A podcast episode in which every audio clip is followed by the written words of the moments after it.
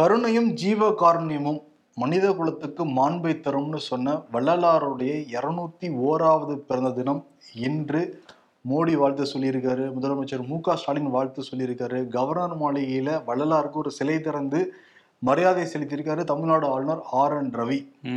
வள்ளல் பெருமானுடைய அந்த சிந்தனைகள் எல்லா உலகம் முழுக்க வந்து பரவணும். எல்லா உயிர்களிடத்தும் அன்பு செலுத்துங்கள்னு சொன்ன ஒரு மாபெரும் அறிஞர்னு சொல்லலாம் ஒரு கவிஞர்னு வந்து சொல்லலாம் ஒரு புரட்சியாளர்னு சொல்லலாம் வள்ளலாரை. வள்ளலாரை வந்து நம்ம இன்னைக்கு வந்து நினச்சிக்கலாம். அருட்பெரும் ஜோதி அருட்பெரும் ஜோதி தனிப்பெரும் கருணை அருட்பெரும் ஜோதி. ஓகே ஷோக்கில் போயிடலாம். Welcome to the imperfect show தமிழ்நாட்டில் அரசியல் மாற்றங்கள் நிகழ்ந்துகிட்டே இருக்கு. அதுக்கு முன்னாடி மிகப்பெரிய பிரச்சனையை பார்க்க வேண்டியதா இருக்கு. இந்தியன் கான்ஸ்டியூஷன்ல இந்திய மக்களுக்குன்னு சொல்லிட்டு பல உரிமைகள் இருக்கு. பேச்சுரிமை இருக்கு எழுத்துரிமை இருக்கு கருத்துரிமை வந்து இருக்கு சொத்துரிமை வந்து இருக்கு. யார் யாருக்கு எந்தெந்த மதங்கள் விருப்பமோ அந்த மதங்களை பின்பற்ற உரிமை எல்லாமே இருக்கு. பாஜக அரசாங்கம் பதவியேற்ற பின்னாடி இந்த உரிமைகளுக்கு எல்லாமே ஆபத்து வந்திருக்கு. முக்கியமா நான்காவது தூணா இருக்கிற ஊடகத்துக்கு மிகப்பெரிய ஒரு அச்சுறுத்தல் ஒரு ஆபத்து தான் வந்து நிலவிக்கிட்டு இருக்கு. பிஜேபி அரசாங்கத்துக்கு எதிராக யார் வந்து பேனாவை கையில் எடுத்தாலும் சரி அந்த பேனாவுடைய முனை வந்து உடைக்கப்படுது. அவங்க வந்து பகிரங்கமாக மிரட்டப்படுறாங்க. நேரடியாகவே மிரட்டப்படுறாங்க. அமலாக்கத்துறை மூலமாக வருமான வரித்துறை மூலமாக. தொடர்ந்து உண்மைதாண்டெல்லாம் அதான் நடந்திருக்கு. ம் ஆமாம் அந்த ஒன்பது ஆண்டுகளில் பார்த்தோன்னா Dainik Times Bharat Samachar NDTV the Wire the Quint the BBC இப்படின்னு சொல்லிட்டு ஒரு பத்திரிகை அவ்வளோ பத்திரிகைகளில் வந்து இவங்க ரைடு நடத்தியிருக்காங்க. பிபிசியில் நம்ம இப்போ சமீபத்தில் தான் பார்த்தோம். மோடி பற்றின அந்த ஆவணப்படம் குஜராத் கலவரத்தை ஒட்டி வெளியிடப்பட்ட ஆவணப்படத்துக்கு அப்புறம் அங்கே சோதனை நடத்துனாங்க. இப்போ அந்த வரிசையில் தி நியூஸ் கிளிக் இவங்க இதில் வந்து ரெண்டாயிரத்தி இருபத்தி ஒன்றுலே வந்து அமலாக்கத்துறை வந்து ரைடு நடத்தியிருந்தாங்க. இந்தியாவோட நேரடி அந்நிய முதலீட்டு விதிகளை மீறிட்டாங்க. சீனால இருந்து பணம் வாங்குறாங்க அப்படிங்கிற மாதிரியான குற்றச்சாட்டுகள்லாம் முன் வச்சு தான் இந்த ரைடு நடந்தது. இப்போ அக்டோபர் மூன்றாம் தேதி டெல்லி போலீஸுமே அந்த இடத்துல ரைடு பண்ணியிருக்காங்க. நம்ம தொடர்ந்து வந்து அதை பற்றி பேசிட்டு இருக்கோம். இன்னைக்கு அந்த பிரச்சனை மிக தீவிரமாக மாறி இருக்கு நியூஸ் கிளிக்கோட ஆசிரியர் பிரபீர் வந்து கைது செய்யப்பட்டிருக்காரு. ஹெச்ஆர் அமித் சக்கரவர்த்தி வந்து கைது செய்யப்பட்டிருக்காரு. பத்துக்கும் மேற்பட்ட இடங்களை தொடர்ந்து ரைட் நடத்தியிருக்காங்க அவங்க. டெல்லி காவல்துறை எல்லாமே பண்ணியிருக்காங்க. ஆனால் கைது செய்யப்பட்டு இருபத்தி நாலு மணி நேரத்துக்கு பிறகும் கூட இது வரைக்கும் எஃப்ஐஆர் கூட தர மறுத்திருக்காங்க அது. எஃப்ஐஆர்ங்கிறது ஏன் கைது செய்யப்பட்டாங்கங்கிறது ஒரு உரிமை. கைது செய்யப்பட்டவங்களுக்கு கொடுத்தே ஆகணும். அதை கூட டெல்லி காவல்துறை இந்த பிஜேபி அரசாங்கம் தர மறுத்திருக்காங்க. இந்த நியூஸ் கிளிக்கு வந்து இந்த ஃபார்மர்ஸ் ப்ரொட்டஸ்ட்டை பற்றி களத்துல இருந்து தொடர்ந்து எழுதிக்கிட்டு இருந்தாங்க. அதெல்லாம் தாண்டி சிஏ ப்ரொட்டஸ்ட்டை பற்றி எழுதிக்கிட்டு இருந்தாங்க. பிஜேபி அரசாங்கத்தை தொடர்ந்து விமர்சனம் பண்ணி எழுதிக்கிட்டு இருந்தாங்க. இதை வந்து அங்கே இருக்கிற அமைச்சர்களுக்கெல்லாம் பல பேருக்கு பிடிக்கல. நிறைய பேர் இந்த நியூஸ் கிளிக்கை பற்றி கருத்தரை வேற சொல்லிக்கிட்டு இருந்தாங்க. இது உச்சபட்சமா போய் இப்ப கருத்து சுதந்திரத்தை முடக்கிற அளவுக்கு அவங்கள மிரட்டி பார்க்குற அளவுக்கு தான் வந்து இவங்க போயிருக்காங்க. ஆமா. அதுல வந்து அந்த சட்டவிரோத பண பரிவர்த்தனை நடந்ததா சொல்றாங்க. ஓகே நடந்திருந்தா அதுக்கு உரிய விசாரணை எடுக்கணுங்கிறதுல உரிய நடவடிக்கை எடுக்கணுங்கிறதுல மாற்று கருத்து இல்லை. அதை நியூஸ்களுக்குமே சொல்றாங்க. எங்களுக்கு வந்து நாங்க எந்த தவறுமே பண்ணல. அப்படின்னு சொல்லி விளக்கம் கொடுத்துருக்காங்க. சட்ட ரீதியா நாங்க எதிர்கொள்ள தயாருன்னு சொல்லியிருக்காங்க நியூஸ்களுக்கு. ஆனா என்னன்னா இதுல அந்த யூஏபிஏ சட்டவிரோத செயல்கள் தடுப்பு சட்டம் இதுல வந்து பயங்கரவாத நடவடிக்கைகளுக்கு போடக்கூடிய ஒரு சட்டத்தை பத்திரிகையாளர்கள் மேல போட்டு இந்த சட்டம் போட்டாங்கன்னா எந்தவித ஆதாரமும் தேவையில்லை. பிடிச்சி உள்ள வைக்கலாம். அதுவும் நூத்தி எண்பது நாட்கள் வந்து எந்த கேள்வியே இல்லாம உள்ள வச்சு விசாரிக்க முடியுங்கிறது தான் இதுல உள்ள ஒரு கொடூரமான ஒரு சட்டம் இது. இதை பத்திரிகையாளர்கள் மேல அஹ், பயன்படுத்தி இருக்கிறது மூலமா பாஜக அரசு வந்து இந்த கருத்து சுதந்திரத்தோட குரல் வலையை வந்து தொடர்ந்து நசுக்குதுங்கிறத நம்ம தெரிஞ்சுக்க முடியுது. அதே மாதிரி அந்த நியூஸ் கிளிக்ல தொடர்புடைய ஒரு இருபத்தைந்து பத்திரிகையாளர்களை கூப்பிட்டு நிறைய கேள்வியெல்லாம் வேற கேட்டிருக்காங்க. இதெல்லாம் தாண்டி பிரபீர் ஆசிரியருடைய அவருடைய வீட்டு சொத்தை வந்து முடக்கியிருக்காங்க. நாலு கோடி ரூபாய் மதிப்புள்ள சொத்தை முடக்கியிருக்காங்க. எஃப்டியில் போட்டு வச்ச நாற்பத்தோரு லட்சத்தை வந்து முடக்கி வச்சிருக்காங்க. இதெல்லாமே ஒரு பயமுறுத்துற செயல் அப்படின்னு தான் சொல்றாங்க. இப்போ வந்து உச்சநீதிமன்ற தலைமை நீதிபதிகளுக்கே ஊடகவியலாளர்கள் வந்து கடிதம் எழுதியிருக்காங்க. ஆமா Press Club of India DigiPub India ஃபவுண்டேஷன்ங்கிற ஒரு பதினேழு ஊடக அமைப்புகள் சேர்ந்து தலைமை நீதிபதி சந்திரசூட்டுக்கு ஒரு கடிதம் எழுதியிருக்காங்க. அதில் என்ன சொல்லியிருக்காங்கன்னா நாடு முழுவதும் உள்ள பத்திரிகையாளர்களில் பெரும்பாலானவர்கள் வந்து நம்ம பழிவாங்கப்படலாம் அப்படிங்கிற பயத்திலையும் ஒரு அழுத்தத்திலையும் தான் வேலை பார்த்துட்டு இருக்காங்க. இதில் வந்து உடனடியாக நீதித்துறை தலையிடணும் அப்படின்னு சொல்லியிருக்காங்க. எல்லாருமே சட்டத்துக்கு முன்னாடி கேள்விக்குரியவர்கள் தாங்கிறத அரசியல் சாசனம் இங்கே இருக்குங்கிறத இன்னொரு முறை வந்து வலியுறுத்துங்க அப்படிங்கிறத ஆழமாக வந்து கருத்தை பதிவு பண்ணியிருக்காங்க. நாங்கள் வந்து பத்திரிகையாளர்கள் சட்டத்துக்கு அப்பாற்பட்டவர்கள்னு சொல்லல. அதே நேரத்துல சட்டத்துக்கு அப்பாற்பட்டவர்களா நாங்க இருக்கணும்னு விரும்பவும் இல்லை. எப்பவுமே சட்டத்தின்படி நடக்க நாங்க தயாரா இருக்கோம். ஆனா வேணும்னே இந்த மாதிரி ஒரு பழிவாங்கல் நடவடிக்கையை வந்து ஏத்துக்கொள்ளவே முடியாது. அரசாங்கம் வந்து சில நிகழ்வுகளை வந்து வெளியே தெரியக்கூடாதுன்னு நினைக்கிறாங்க. அதை வெளியே கொண்டு வர பத்திரிகையாளர்களை டார்கெட் பண்ணி இந்த மாதிரி தொடர்ந்து வந்து பிஜேபி அரசாங்கம் பண்ணிட்டு இருக்குன்னு சொல்லி கண்டன அறிக்கை வந்து கண்டன கடிதம் மாதிரி எழுதி அவரை நடவடிக்கை எடுக்கணுங்கிற மாதிரி கேட்டிருக்காங்க. ஏன்னா இவங்க வரும்போது ரைட் பண்ணும்போது செல்போன்ஸ் லேப்டாப்ஸ்லாம் எந்த வித கேள்வியுமே இல்லாமல் வாங்கி பரீட்சை எடுத்துட்டு போயிருக்காங்க. இந்த பரீட்சை எடுத்துட்டு போற முறை வந்து சரியானதில்ல. அதுல ஒரு வழிமுறையை வந்து நீங்க வகுக்கணுங்கிற வேண்டுகோளையும் வச்சிருக்காங்க. ஏன்னா லேப்டாப்ஸ் செல்போன்ஸ்லாம் எடுத்துட்டு போகும்போது அதுக்கப்புறம் இவங்க ஏதாவது உள்ள அப்லோட் பண்ணிட்டு நீங்க தான் வச்சிருந்தீங்கன்னு சொல்லி குற்றவாளி ஆக்குறதுக்கும் இங்க சான்சஸ் இருக்கு. ஸோ அதையுமே இங்க குறிப்பிட்டு காட்டியிருக்காங்க. அதே மாதிரி எடிட்டர்ஸ் கில்ட் ஆஃப் இந்தியா அவங்களுமே என்ன சொல்லியிருக்காங்கன்னா இது திரும்பியும் ஒரு பத்திரிகை சுதந்திரத்தை முடக்கிற ஒரு வேலையாக தான் நாங்கள் பார்க்குறோம் அப்படிங்கிறத சொல்லியிருக்காங்க. தவறு இருக்கும் பட்சத்தில் நடவடிக்கை எடுங்க. ஆனால் விசாரணைங்கிறது ஒரு கடுமையான சட்டத்தை அவங்க மேலே போட்டு அவங்கள பயமுறுத்துற சூழலுக்கு நீங்கள் தள்ளக்கூடாதுங்கிறதையும் சொல்லியிருக்காங்க எடிட்டர்ஸ் கில்ட் ஆஃப் இந்தியா. ஆமா உலக தரவரிசையில பாக்குறப்ப கருத்து சுதந்திரங்கிறது இந்தியாவு தொடர்ந்து பின்னடைவு தான் ஏற்பட்டுக்கிட்டே இருக்கு. எழுத்து சுதந்திரமும் பின்னாடி போயிருச்சு கருத்து சுதந்திரமும் பின்னாடி போயிருச்சு பேச்சு சுதந்திரமும் பின்னாடி போயிட்டு இருக்கு. நமக்கு முன்னாடி ஸ்ரீலங்கா போன்ற நாடுகள் எல்லாமே வந்து இருந்துகிட்டு இருக்கு. ம். ஆனா பிரதமர் மோடி வெளிநாடுகள்ல போய் பேசுறப்ப இந்தியா வந்து ஜனநாயகத்தின் தாயகம் அப்படின்னு வந்து பேசுறது உலகத்துக்கே ஜனநாயகத்தை சொல்லி கொடுத்தது இந்தியா தான் அப்படின்னு வந்து பேசுறது. ஆனா இங்க உண்மையாலுமே ஜனநாயகம் இருக்கா அப்படின்னு கேட்டா என்ன பதில் சொல்றது? இல்லைங்கிறதா தெரியுது. ஏன்னா பிரதமர் மோடி வரைக்கும் ஒரு டைம் கூட பத்திரிகையாளர்களுடைய கேள்விக்கு பதில் சொன்னதே கிடையாது அந்த பத்து ஆண்டு காலத்துல. பத்திரிகையாளர்களை சந்திக்கிறத கூட தவிர்த்துக்கிட்டே வந்திருக்காரு. ம். இவருடைய ஃப்ரெண்டு ட்ரம்ப் இருக்காருல்ல பத்திரிகையாளர்களை பிடிக்கலனா கூட நீங்க வந்து ஃபேக்கா கேட்கறீங்க ஃபால்ஸா கேட்கறேன்னு சொன்னா கூட அட்டன் பண்ணுவாரு. இவர் அது கூட பண்றது இல்லையில ஆனா வெளிநாடுகள்ல போய் இந்தியால எல்லாமே இருக்கு எல்லா சுதந்திரமும் இருக்கு எல்லா சுதந்திரமும் இருக்குன்னா அங்க பேசிட்டா இங்க நடக்கிறது வேற ஆயிருமா ம் ஆமாம் தொடர்ந்து வந்து அந்த ஒன்பது ஆண்டுகளில் எந்த கேள்வியுமே எதிர்கொள்ளலை. அது மட்டும் இல்லாமல் ஒரு கேள்வி கேட்டாங்கன்னா அவங்களே முடக்கிறதுங்கிறது எந்த வகையிலுமே ஏற்றுக்க முடியாது. ஒண்ணு விலைக்கு வாங்கிடுறது. இல்லாட்டி அவங்கள முடக்கிறது. இதான் தொடர்ந்து நடந்துகிட்டு இருக்கு. ஏன்னா சிஏஜி அறிக்கை ஏழரை லட்சம் கோடி முறைகேடு நடந்திருக்கிறதா பிஜேபி அரசாங்கம் முறைகேடு நடந்திருக்கிறதா குற்றச்சாட்டு இருக்கு. இதை பத்தி எத்தனை வடமாநில ஊடகங்கள் வந்து பேசுனாங்கங்கிறது ஒரு பெரிய கேள்விதான். ஏன்னா என்டிடிவிக்கு இப்ப என்ன நடந்துங்கிறது எல்லாருக்குமே வந்து தெரியும். மோடியோடைய நண்பர்னு சொல்ல போற அதானி தான் அவர் வந்து வாங்கி வச்சிருக்காரு ரெண்டாயிரத்தி ரெண்டாயிரத்தி பதினேழுல என்டிடிவில ரைட் பண்ணாங்க. பட் இப்போ வந்து அதானி தான் பெரிய அளவில் ஷேர் வச்சிருக்காரு அதுல. இதை தாண்டி இந்த டிஜிட்டல் இணையதளங்கள் இண்டிபெண்டன்ட் டிஜிட்டல் இணையதளங்கள்ல வர செய்திகள்லாம் வேகமா பரவுது. அது மட்டும் இல்லாமல் சிஏஜி அறிக்கை பத்தியுமே அவங்க வந்து நியூஸ் கிளிக்ல பெரிய அளவில் எழுதியிருந்தாங்க. ஸோ இதெல்லாம் தான் காரணமா இதுக்கு பின்னணியான்னு சொல்லி எல்லாருமே கேள்வி எழுப்பிட்டு இருக்காங்க இந்தியா கூட்டணியில இருந்தும் அறிக்கை வந்திருக்கு. பிஜேபியை கேள்வி கேட்குற உண்மையை பேசுற ஊடகங்களை டார்கெட் பண்றீங்க. அதே நேரத்துல பிரிவினையை தூண்டுற வெறுப்பை தூண்டுற பத்திரிகையாளர்கள்லாம் நீங்க வந்து பாதுகாக்கிறீங்கிறதையும் அந்த இந்தியா கூட்டணி அறிக்கையில சொல்லியிருக்காங்க. அஹ் இது தொடர்ந்து தொடர்கதையாவே இருக்கு இந்த கருத்து சுதந்திரம் நசுக்கப்படுறது. இதுக்கு வந்து பிஜேபி அரசாங்கம் உரிய பதில சொல்லணும். வெளிப்படைத்தன்மையோட ஒரு நடவடிக்கை வந்து எடுக்கணும். கருத்து சுதந்திரம் எப்பெல்லாம் நசுக்கப்படுதோ அப்பெல்லாம் வெகுடனும் சரி இம்பர்ஃபெக்ஷனும் சரி தொடர்ந்து யார் ஆட்சியில் இருந்தாலும் அவங்களை எதிர்த்து கேள்வி கேட்டுட்டே தான் வந்து இருப்போம். அடுத்த செய்திக்கு போகலாம் பாஜக எப்படிலாம் அந்த ஊடகத்துறையை நசுக்கிறாங்கிறத நம்ம பார்த்தோம். இங்க ஒருத்தர் இருக்காரு மாநில தலைவர் அண்ணாமலைன்ட்டு. எப்பயும் பத்திரிகையாளர்களை விரோதி மாதிரியே தான் அவர் வந்து அணுகுவாரு. ரொம்ப கேவலமாக அருவருப்பா வந்து தான் பேசுவாரு. நூறு வாங்கிக்கோங்கண்ணா இரநூறு வாங்கிக்கோங்கண்ணா அண்ணாங்கிற வார்த்தையை மட்டும் போட்டுட்டு அப்படி பேசிக்கிட்டு இருப்பாரு. இப்போ ஒரு நிறைய டோஸ் வாங்கிட்டு வந்திருக்காரு டெல்லியில இருந்து தமிழ்நாட்டுக்கு. ஓகே மூன்று நாட்கள் பயணம் இல்ல. மோடிட்டு அப்பாயின்மெண்ட் கேட்டுருக்காராம். பண்ண வரைக்கும் நீங்க போதும். கிளம்புங்க கிளம்புங்கன்னு சொல்லிட்டு கிளப்பி விட்டுருக்காங்க. நட்டா கிட்ட போனப்ப நட்டா வந்து திட்டிட்டு நிர்மலா சீதாராமன் விளக்கம் கொடுங்கன்னு சொல்லியிருக்காங்க. நிர்மலா சீதாராமன் வந்து என்ன பண்ணின்னு கேட்டப்ப அதிமுக இல்லாம நம்ம எப்படி ஜெயிக்கலாம்னு சொல்லிட்டு ஒரு ஸ்டாட்டிஸ்டிக்ஸ் எடுத்து கொடுத்துருக்காரு. செயல் திட்டங்களை நாங்க பாத்துக்கிறோம். நாங்க சொல்ற வேலையை மட்டும் செய்யுங்க அண்ணாமலை அப்படின்னு சொல்லிட்டு திட்டி அமைச்சிருக்காங்களா நிர்மலா சீதாராமன்.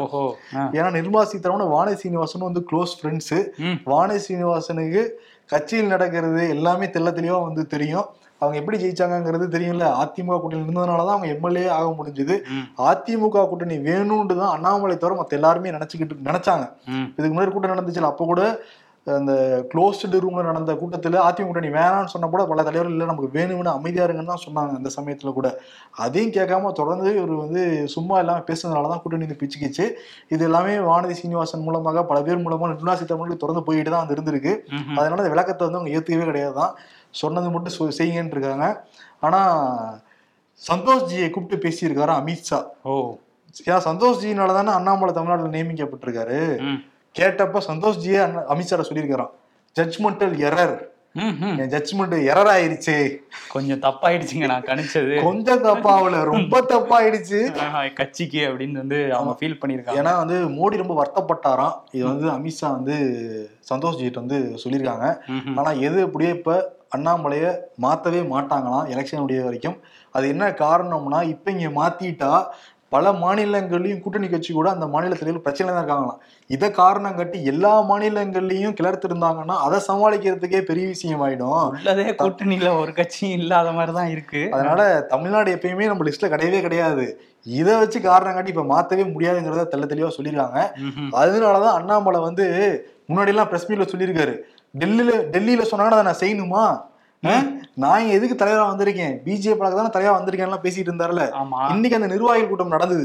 முந்தானத்தை நடக்க வேண்டியது அண்ணாமலை இல்லாம சில மணி நேரம் நடந்துட்டு போயிட்டாங்க. இன்னைக்கு வந்து முக்கியமான தலைவர்கள் மூத்த தலைவர்கள்லாம் வந்துட்டாங்க. ஆனா கடைசியா தான் வந்தார் என்றானார் அண்ணாமலை. கட்சி அலுவலகத்துல வர்றதுக்கு பூ மாலை என்ன?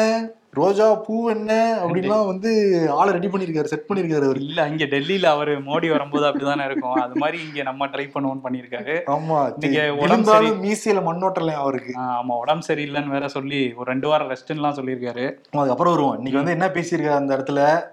கூட்டணி பிரிஞ்சதை பத்தி நான் வருத்தமும் படவே இல்லை சந்தோஷமும் படவே இல்லை. பிஜேபி தான் தனியா வந்து தேர்தலை வந்து சந்திக்கும். நாற்பது தொகுதிகள்லயும் நம்ம வந்து ஆட்களை எல்லாம் போட்டு வேலைகளை ஸ்டார்ட் பண்ணணும். பட் ஆனா கூட்டணியை பத்தி டெல்லி பீரியட் தான் முடிவு பண்ணணும்னு இருக்காரு. இதே நம்மள என்ன சொன்னார் இதுக்கு முன்னாடி? டெல்லி சொன்னா நான் இங்க தலைவரா வந்திருக்கேன்ல. அப்படின்னு டெல்லி சொல்றத கேட்கறதுக்கு நான் இங்க வரல அப்படின்லாம் சொன்னாப்புல இன்னைக்கு வந்து மாத்தி பேசிட்டு இருக்காரு. ஸ்ட்ரிக்டா சொல்லி அமைச்சிருக்காங்களா இனிமேட்டு அதிமுகவை பத்தி வாய் திறந்தீங்க. அதுதான் இன்னைக்கு தெரிஞ்சது. பிரஸ் மீட்ல கேட்டாங்க.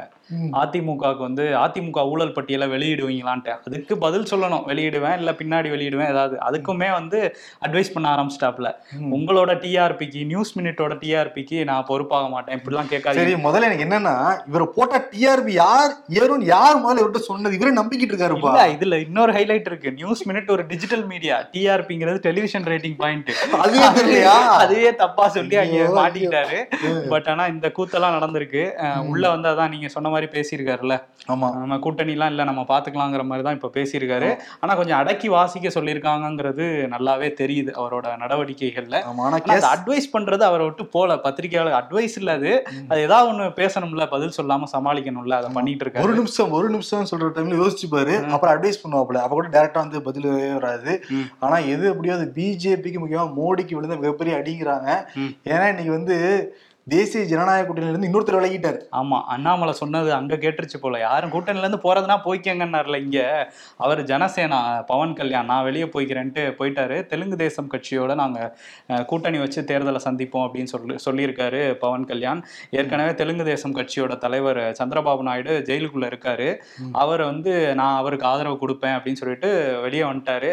ஸோ இப்போ இந்தியா தென்னிந்தியாலே வந்து முக்கியமான கட்சிகள்லாம் வெளியே வந்துட்டாங்க. ஒரே ஒரு கட்சி மதச்சார்பற்ற ஜனதாதளம். மட்டும் கர்நாடகாவில் இப்போதான் போய் கூட்டணியில் சேர்ந்தாங்க. சேர்ந்தோன்னே அந்த கட்சியே அதாவது தேசிய ஜனநாயக கூட்டணி தென்னிந்தியாவில் வலுவிழந்துருச்சுங்கிறத விட ம். இதில் சேர்ந்ததுனால இப்போ மதச்சார்பற்ற ஜனதாதளம் கட்சியே வலுவிழந்துருச்சுன்னு சொல்கிறாங்க நிறைய பேர் வெளியே வந்துட்டாங்க. ஏன் பிஜேபியோட போறீங்கன்னு சொல்லிட்டு அங்கேருந்து வெளியே கிளம்பிட்டு இருக்காங்க. ஆமா இது வந்து மோடி அரசாங்கத்துக்கு முக்கியமா என்டிஏ கூட்டணிக்கு விழுந்த மிகப்பெரிய அடிதான் அதிமுக விலகலுங்கிறது. ம். ஆனா என்னன்னா தேர்தலுக்கு ஒரு மாசத்துக்கு முன்னாடி அதிமுகவை சமாதானப்படுத்திட்டு கூட்டணிகளை வச்சுக்கலாமாங்கிற ஒரு பேச்சுமே இப்போதைக்கு இருக்கான் மோடியே எடப்பாடி கூப்பிட்டு பேசினாருன்னா எடப்பாடி தட்ட மாட்டாரு அந்த சமயத்துல வச்சுக்கலாம் அப்படிங்கிற மாதிரி தான். அதனால தான் நான் முந்திக்கிட்டு எடப்பாடி பழனிசாமி நாங்க அண்ணாமலையை மாத்த சொல்லல. இது தொடர்கள் முடிவு எடுத்தது அப்படின்னு நாங்க சொல்லிட்டு ரெண்டாயிரத்தி இருபத்தி ஆறுல தனியா தான் வந்து பேட்டி அஹ், போட்டியிடுவோம் அப்படின்னு எல்லாத்தையும் வந்து சொல்லிக்கிட்டு இருக்காரு. சொல்லிக்கிட்டு இருக்காரு. சரி. இவர் ஒரு ரெண்டு வாரம் பாத யாத்திரைக்கு வந்து இது போட்டிருக்காராம். அதான்ப்பா என்னன்னா இன்னைக்கு இப்போ பிரஸ் மீட் கொடுத்தப்பையும் சரி மேடையில பேசினப்பவும் சரி அதான் உடம்பு சரியில்லாம இருந்த மாதிரி உனக்கு தெரிஞ்சுதா? மாஸ்க் போட்டிருந்தாருல்ல. மாஸ்க் கழட்டிட்டு எல்லாம் பேசினாரு பேசினாரு காய்ச்சல் இருந்தாரு தொண்டை வலின்னுலாம் சொல்றாங்க. பட் அது அவ்வளவு ஸ்ட்ரெயின் பண்ணி கட்சிக்காக உழைக்கிறாரான்னு நமக்கு தெரியல. ஆனா வந்து நாலாம் தேதி அக்டோபர் நாலு. நேத்தே வந்து மேட்டுப்பாளையத்துல மூன்றாம் கட்ட அந்த பாத யாத்திரையை தொடங்கி இருக்கணும் ஆனா டெல்லியில இருந்து வரப்ப ஒரு உடம்பு சரியாம போச்சா. நேற்று ஹாஸ்பிட்டல்ல போயிட்டு நேற்று நைட்டே ஸ்கேன்லாம் பண்ணிருக்காங்க அண்ணாமலைய. ஸ்கேன்லாம் பண்ணதுல அவருக்கு ஏதோ கொஞ்சம் உடல்நல குறைவு ஏற்பட்டிருக்காங்க. மருத்துவர் வந்து ரெண்டு வாரம் ஓய்வு எடுக்க சொல்லியிருக்காங்களாம் அவரை. அதனால அக்டோபர் பதினாலுல இருந்து மூன்றாம் கட்ட பாத யாத்திரையை தொடங்க போறாராம். ஆனா முடிவுல வந்து மோடி வராராம் அந்த பாத யாத்திரையை முடிச்சு வைக்கிறதுக்கு. இது எப்படின்னா கோயின்சிடென்ஸ். எலெக்ஷன் வந்தாலே மோடி வருவாருங்கிறது எழுதப்பட்ட ஒரு விதிதான். அதே சமயத்துல நம்ம பாத யாத்திரை முடி முடியறதே வச்சுட்டோம்னா லிங்க் ஆயிடும்ல. ஆமா. நம்ம. யாத்திரையை முடிச்சு வைக்கிறதுக்கு தான் மோடி வராருன்னு நம்ம சொல்லிக்கலாம்ல? யாத்திரை ஒன்றும் டேட்டே இல்லையே. நினைச்ச நேரத்துக்கு போஸ்ட்போன் பண்ணிக்கிறாங்க நினைச்ச நேரத்துக்கு ரெசியூம் பண்ணிக்கிறாங்க. ஸோ அதனால வரும்போது கரெக்டா அங்க போய் முடிச்சிருவாங்கன்னு நினைக்கிறேன். அதுவும் பாத யாத்திரை பத்தி சொல்லியிருக்காரு டெல்லி மேலிடத்துல? சிறப்பா போயிட்டு இருக்குன்ட்டு அதுவும் ஒரு எங்களுக்கு தெரியும்ட்டாங்களா அவங்க? எப்படி போயிட்டு இருக்குன்னு எங்களுக்கு இல்ல தெரியும் ஒரு நாளைக்கு நான் இருபத்தஞ்சாயிரம் பேர் சந்திக்கிறேன்னு இருக்காராமே. இருபத்தையாயிரம் பேர் எப்படி சந்திக்க முடியுங்கிறது எனக்கு தெரியவே இல்லை. சந்திப்புனா என்ன? நானும் நீ பேச்சு சந்திச்சுக்கிறது. இப்ப சந்திச்சு நானும் சந்திச்சிட்டோம்னா ஒரு தேர்ட்டி செகண்ட்ஸ் நம்ம பேசணும் இருபத்தாயிரம் பேர் சந்திக்கிறதுக்கு ஒரு நாளைக்கு எவ்வளவு நேரம் தேவைப்படும். இருபத்தாயிரம் பேர் அவர் பார்த்தேன் அப்படின்னா சொல்லிக்கலாம். என்ன அது? அதுதான் சந்திப்பு. போகும்போது பாக்குறாருல எல்லாரையும். அப்படி கூட இருபத்தஞ்சாயிரம் பேரை பார்த்திருப்பாரா? பா நடந்து போனா கூட பார்த்திருக்கலாம். இவர் பாத யாத்திரையே கார்ல எல்லாம் போறாரு. பஸ்லப்பா பஸ்ல கேரவேன்ல போய்கிட்டு இருக்காரு. சரி ஓகே இப்போ எது அப்படியே கேரவேன்லாம் தேவைப்படாது. வீட்லயே வந்து ரெஸ்ட் எடுத்துட்டு வரட்டும். ஆனா அண்ணாமலை குணமாய் வரட்டும். யாரும் உடம்பு சரியானாலுமே. குணமாய் வரணும். ஆமா. திமுக எம்பி முன்னாள் மத்திய அமைச்சர் எம்பி ஜெகத் ரட்சகன். ம். நீ என்டிஏ கூட்டணியில இருந்து நிறைய கல்வி தந்தைகள் இருக்காங்கலாம் சொன்னேன். கூட்டணியில தான் நிறைய கல்வி தந்தை இருக்காங்க.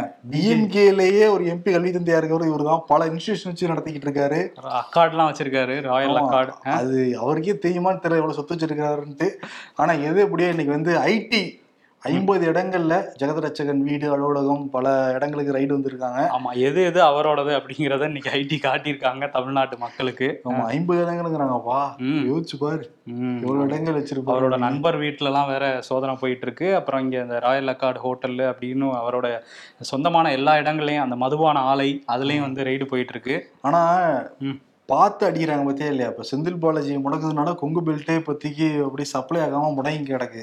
என்ன சப்ளை ஆகாம எனக்கு தெரியும் அது. சப்ளை இப்ப வந்து வேலூர்ல இவரை முடக்கிட்டா அந்த சைடு ஃபுல்லா முடக்கிடலாம்ல சப்ளை ஆகாம. ஆமா அரக்கோணம் தொகுதியோட எம்பியா இருக்காரு இவரு.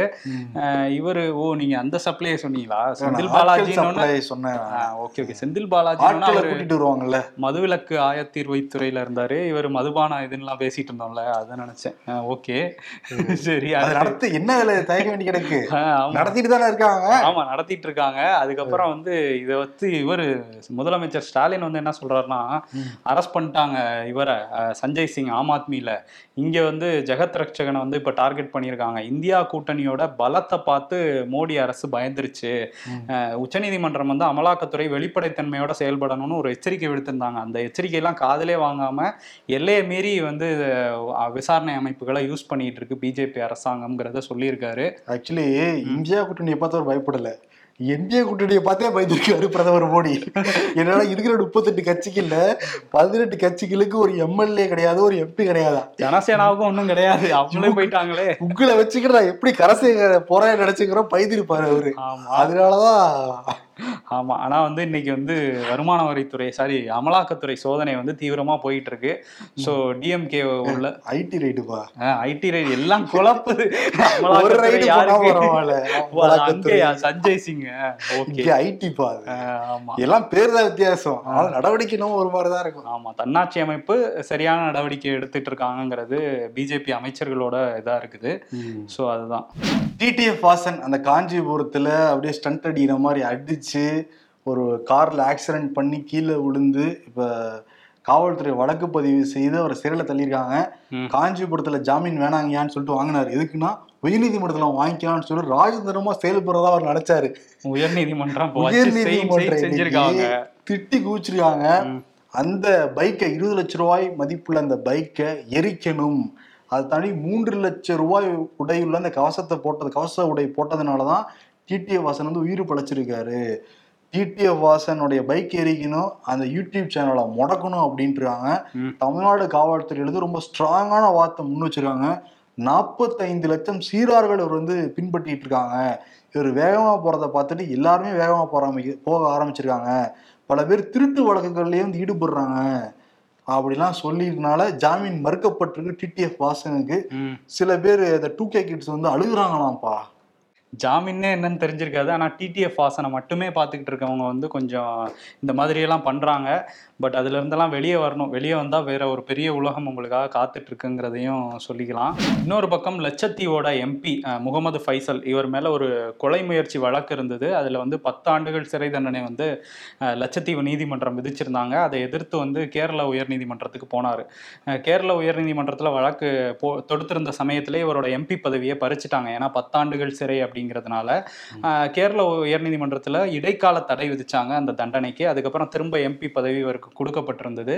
இப்போ அதை விசாரிச்சுக்கிட்டு இருந்த கேரள உயர்நீதிமன்றம் அவரோட மனுவை தள்ளுபடி பண்ணிட்டாங்க. ஸோ பத்தாண்டு சிறைகள் சிறை தண்டனை செல்லுங்கிற மாதிரியான ஒரு தீர்ப்பு வந்ததுனால இப்போ திரும்ப எம்பி பதவியை பறிச்சிருக்காங்க. இதில் மேல்முறையீடு போவாரா? போயிட்டு திரும்ப எம்பி பதவியை வாங்குவாரா?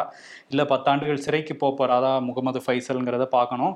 ஆனால் இவர் தேசியவாத காங்கிரஸோட எம்பி சைனாவில் வந்து ஏஷியன் கேம்ஸ் நடந்துட்டுருக்கு. நம்ம இந்திய வீரர்கள் வந்து பதக்கங்களை குவிச்சுக்கிட்டு இருக்காங்க. இதுவரை வந்து ப பதினெட்டு தங்க பதக்கங்கள் முப்பத்தோரு வெள்ளி பதக்கங்கள் முப்பத்தி ரெண்டு பிரான்ஸ் பதக்கங்களை வாங்கியிருக்காங்க. மொத்தம் எண்பத்தோரு பதக்கங்களோட நாலாவது இடத்துல இருக்காங்க பட்டியலில். பன்னெண்டு தமிழக வீரர்களும் இதில் பதக்கங்கள் வாங்கியிருக்காங்க. அவங்க எல்லாருக்குமே வந்து வாழ்த்துக்களை தெரிவிச்சுக்கலாம். இன்னொரு பக்கம் வந்து உலகக்கோப்பை கிரிக்கெட் போட்டி ஐம்பது ஓவர் கிரிக்கெட் போட்டி வந்து இன்னைக்கு தொடங்கியிருக்கு. இப்போ India England versus New Zealand வந்து மேட்ச் நடந்துகிட்டு இருக்கு. முதல் போட்டி இந்தியாவுக்கு வந்து அக்டோபர் எட்டாம் தேதி இந்தியா ஆஸ்திரேலியா இங்கே சென்னை சேப்பாக்கத்தில் தான் நடக்க போகுது.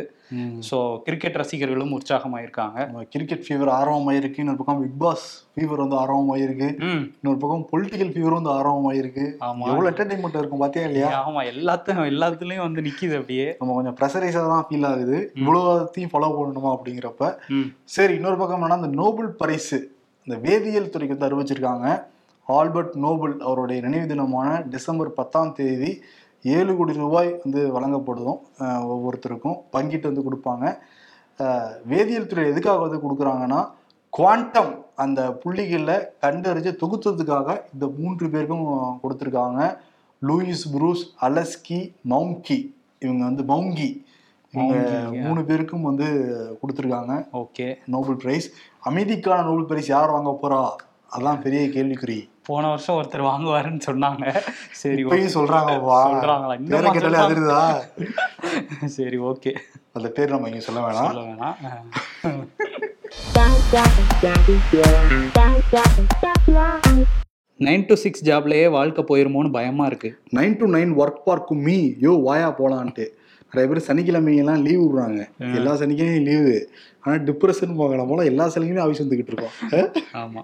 தொண்ணூத்தி மூணு வயதில் ஜிம்னாஸ்டிக் செய்யும் ராக்கம்மாள் பாட்டி ஐம்பது கிலோ எடையை அசால்ட்டாக தூக்கி அசத்தல். நம்மால அந்த வயசுல இவ்வளவு வெயிட் தூக்க முடியுமா? முடியாது. ஏன்னா அந்த வயசுல நம்ம நம்மளையே தூக்கி இருப்பாங்கன்ட்டு நெகட்டிவா இருக்கு இந்த மீன் பட் ஆனா என்னன்னா ஒர்க் அவுட் பண்ணா கரெக்டான ஃபுட் எடுத்துக்கிட்டா இருக்கலாம். ம் நம்புவோம். I am suffering from fever. I am unable to attend பாவயாத்திரை please give me two years leave ma'am ஏன் மேமேன்னு போட்டிருக்காங்க? தெரியல. தெரியல என்னன்னு தெரியல. அண்ணாமலையை முதல்வர் வேட்பாளராக அறிவிக்கணும் என்று அழுத்தமும் கொடுக்கவில்லை. இத்தனை தொகுதிகள் வேணும்னு பாஜக தேசிய தலைமை எந்த கோரிக்கையும் வைக்கவில்லை எடப்பாடி. ஆனா இதெல்லாம் நடந்துருமோன்னு நினைத்தாதான் கூட்டணி விட்டு வெளியே வந்தீர்களான்னு சொல்லிட்டு அது அழைப்பா இது டெப்ளேட்டை போட்டிருக்காங்க. பழைய கிரியேட்டிவ்ப்பா அரசியல்ல இதெல்லாம் சாதாரணமாப்பா. ஒரு பக்கம் கல்வி தந்தை இன்னொரு பக்கம் மதுபான ஆலை ஓனர் ரெண்டும் ஒரே ஆள்? ரெண்டும் ஒரே ஆள் தான். அவருக்கு தான் வருதா? அவருக்கு கிடையாது. ஜெகத் ரட்சகனுக்கு இல்ல. அதை ஒட்டி ஸ்டாலினுக்கும் கிடையாது. இதெல்லாம் தாண்டி ஒருத்தர் பெரிய சம்பவம் பண்ணிக்கிட்டு இருக்கார். ஆமா அமைதியாவே இருக்காரு.